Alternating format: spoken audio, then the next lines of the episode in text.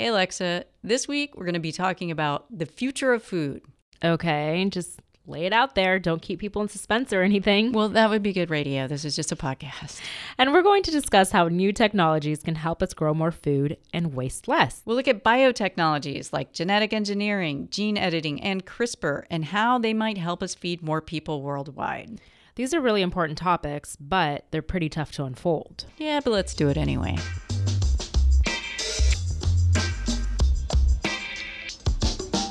Coming to you from our basement studios at UC Davis. This is Unfold, a podcast where we break down complicated problems and discuss solutions. I'm Amy Quinton. And I'm Alexa Renee.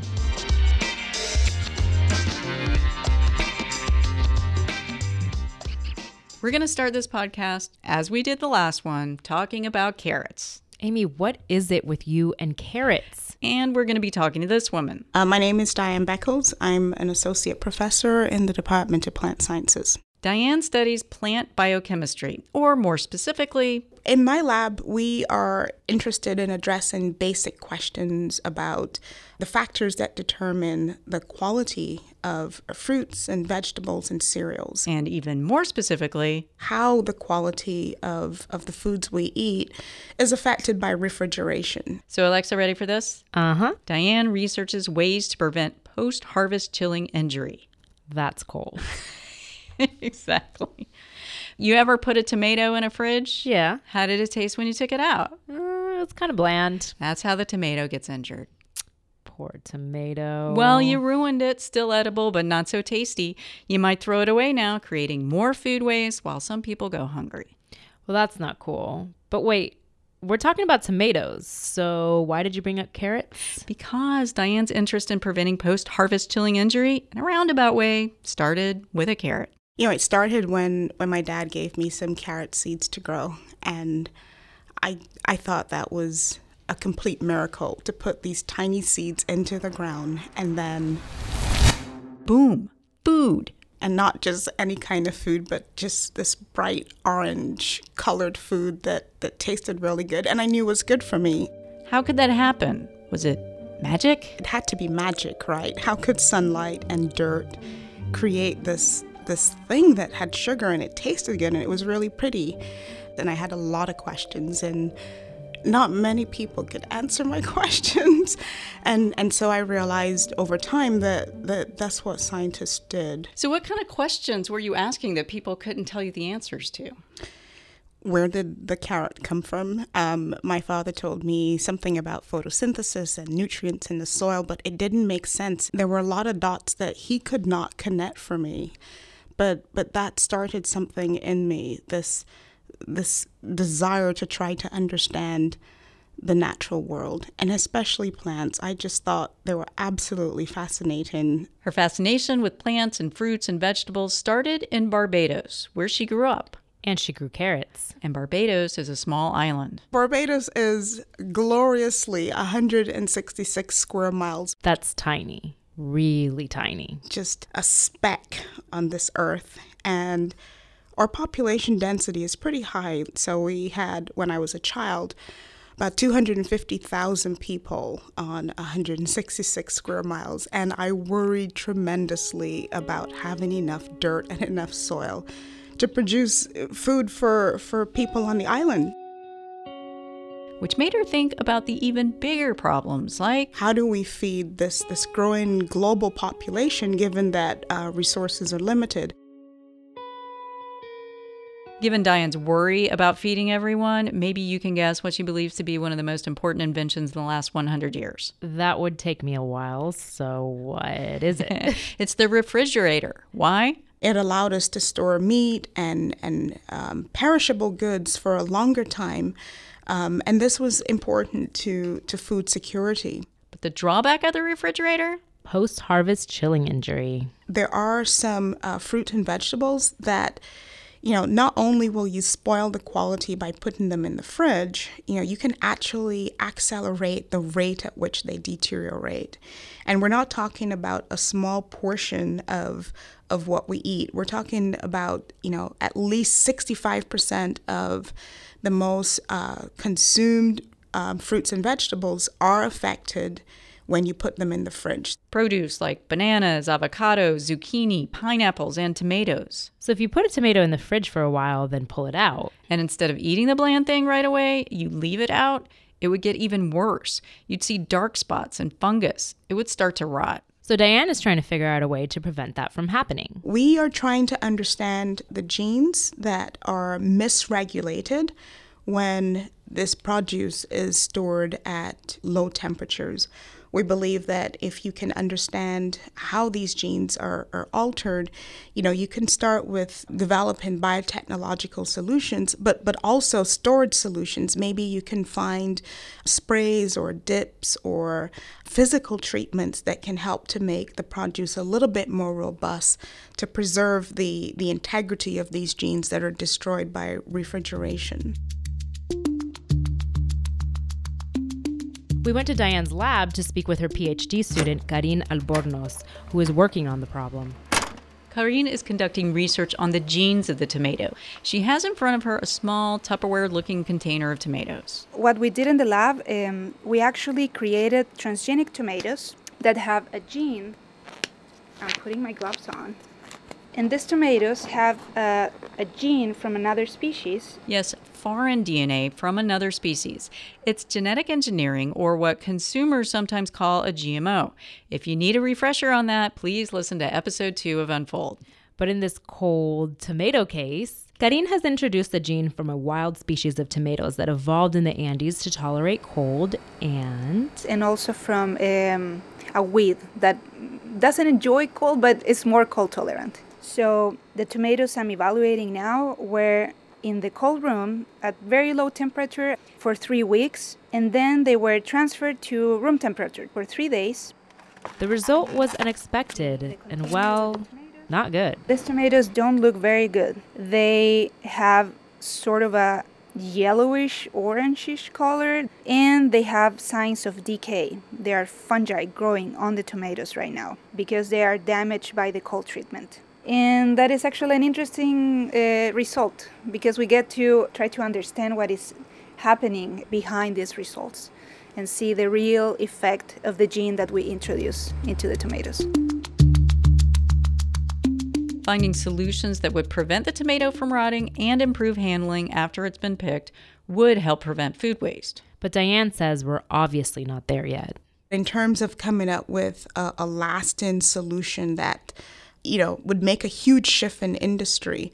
I, th- I think that may be at least 10 years away, if, if not beyond. I hope I am wrong. I would love to be wrong. It's even more critical to address these issues as the climate changes and the population is predicted to boom. Which is why Diane isn't just hoping to improve the shelf life and handling of the tomato, but also another more widely eaten vegetable the potato. Potatoes, tomatoes, potatoes. I feel like there should be a song about them.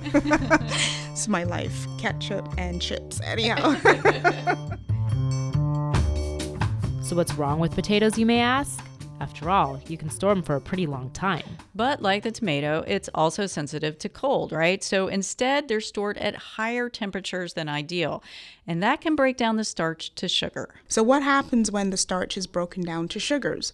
Well, you lose some of the yield, right? Because the sugars, and eh, this is not the stuff that we value in, in chips and fries. But something even more insidious happens, especially if you then throw those potatoes into hot oil. You mean like make french fries? Or chips if you're from Barbados. So when you fry your chips and you see those black spots, or if you, you know, you go to a fast food restaurant or, or you, you, you know, buy frozen chips and you see these black blackened regions, um, that's probably um, attributable to you know, acrylamide formation. Acrylamide is not good. It's it's a carcinogen. Now we could all just avoid fries. But what would be the fun in that? So Diane wants to make these fries crispered. What? Trying to come up with a verb for a process that's hard to explain. Okay, well, that didn't work. She wants to use a gene editing technology called CRISPR. And CRISPR stands for clustered, regularly, interspaced, short, palindromic, repeats, clustered, regularly, interspaced, short, palindromic, repeats. Which you really don't need to commit to memory. All you need to know is that this DNA editing tool could revolutionize food. Think of it as a new kind of molecular scissors.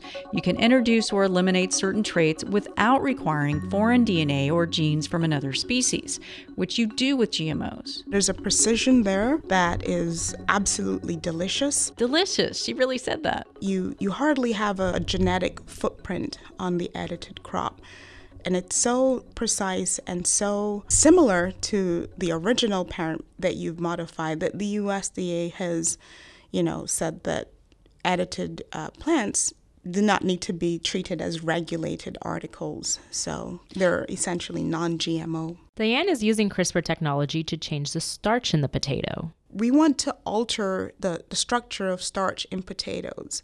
Um, not only so that it's difficult to break down during cold storage, which would help with the acrylamide problem, but also so that it's difficult to break down when we eat it. Making the starch more fibrous and, well, healthier. It sounds like a three for one, right? Right. She'd create a healthier potato with a longer shelf life that doesn't produce acrylamide, which is carcinogenic. You know, I have this this vision that, you know, if you could use gene editing technology to produce um, a food product that clearly the consumer can see would have positive benefits for their health and that this product would also help mitigate environmental damage that you know they would gravitate towards such a product. They would see the value of biotechnology.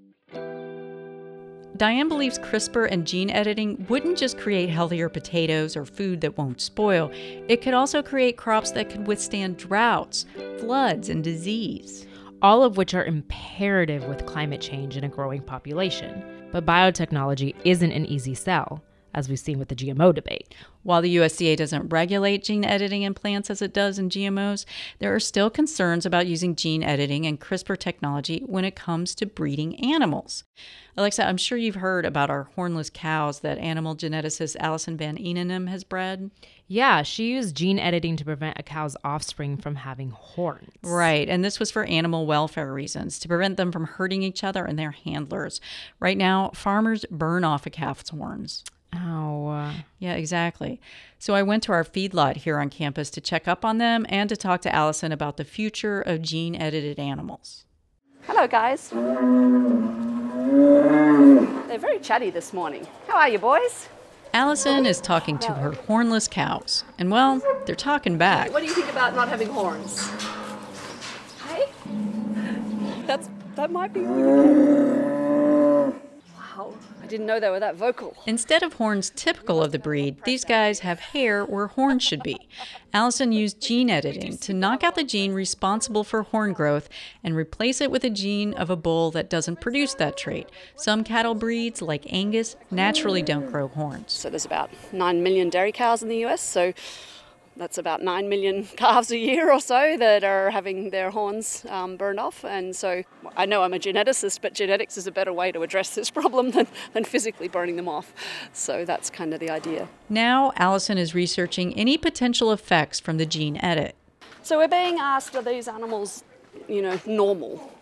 And so it's like, well, yeah, they're cows and they don't have horns. And so we're also documenting like their health status and their um, eventually milk production and whether the meat, in the case of the bulls, sorry boys, um, is different to normal. So, because it, it's the first offspring of an edited animal, we're um, doing this kind of really thorough evaluation of everything. Luckily for Allison, today is the day the gene edited female offspring gets a pregnancy check. A pregnancy is important in determining whether a gene edit affects milk. Are you going to preg check her? Yeah. Ooh. Ooh. We should go do that. Okay. Let's go do that. That's very lucky that we're out here for this. If you've ever seen a cow get a pregnancy check, you know why it would be hard to imagine anyone getting excited by it. But hey, I'm no animal scientist. Veterinarians soon corral the animal into a squeeze chute that steadies her for the pregnancy check.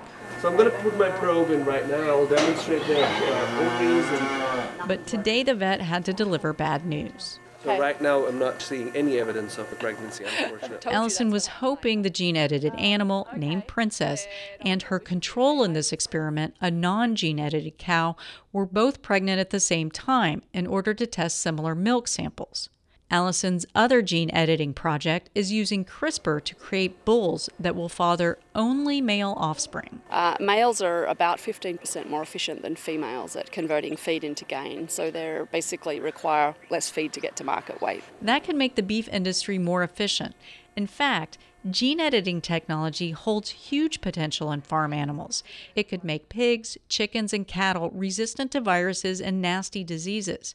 But unlike gene editing in plants, the U.S. Food and Drug Administration says it will treat the edited DNA of an animal as if it were a drug it's really made gene editing as if we're doing drug research, like we're, I don't know, testing pharmaceutical product on them or something, and it's not. It's their, their DNA has been tweaked, and it's, it's not a, a chemical. The concern, in part, is that gene editing technologies like CRISPR may have so called off target effects.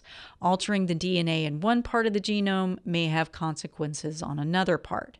But Allison says a lot of the controversy stems from the potential use of CRISPR to genetically engineer humans. And that's fine. And so, a really simple way to address that would be to say if you're editing humans, then you're subject to this regulation. But if you're doing cattle breeding or food animal um, alterations where you're not introducing foreign DNA, in other words, you're not making a, a GMO, then you're going to be treated like traditional breeding. She says the FDA rules for animals are a huge regulatory block that will require elaborate and costly safety studies. She believes it could end gene editing research on animals in the U.S. It concerns me that plant breeders will be able to use this technology and animal breeders won't. And at the end of the day, we're both producing food. And in fact, I would argue the demands for things like disease resistance um, and some of the animal welfare traits, like not growing horns, um, that could be could be addressed using these genetic approaches will basically not be allowed to be used.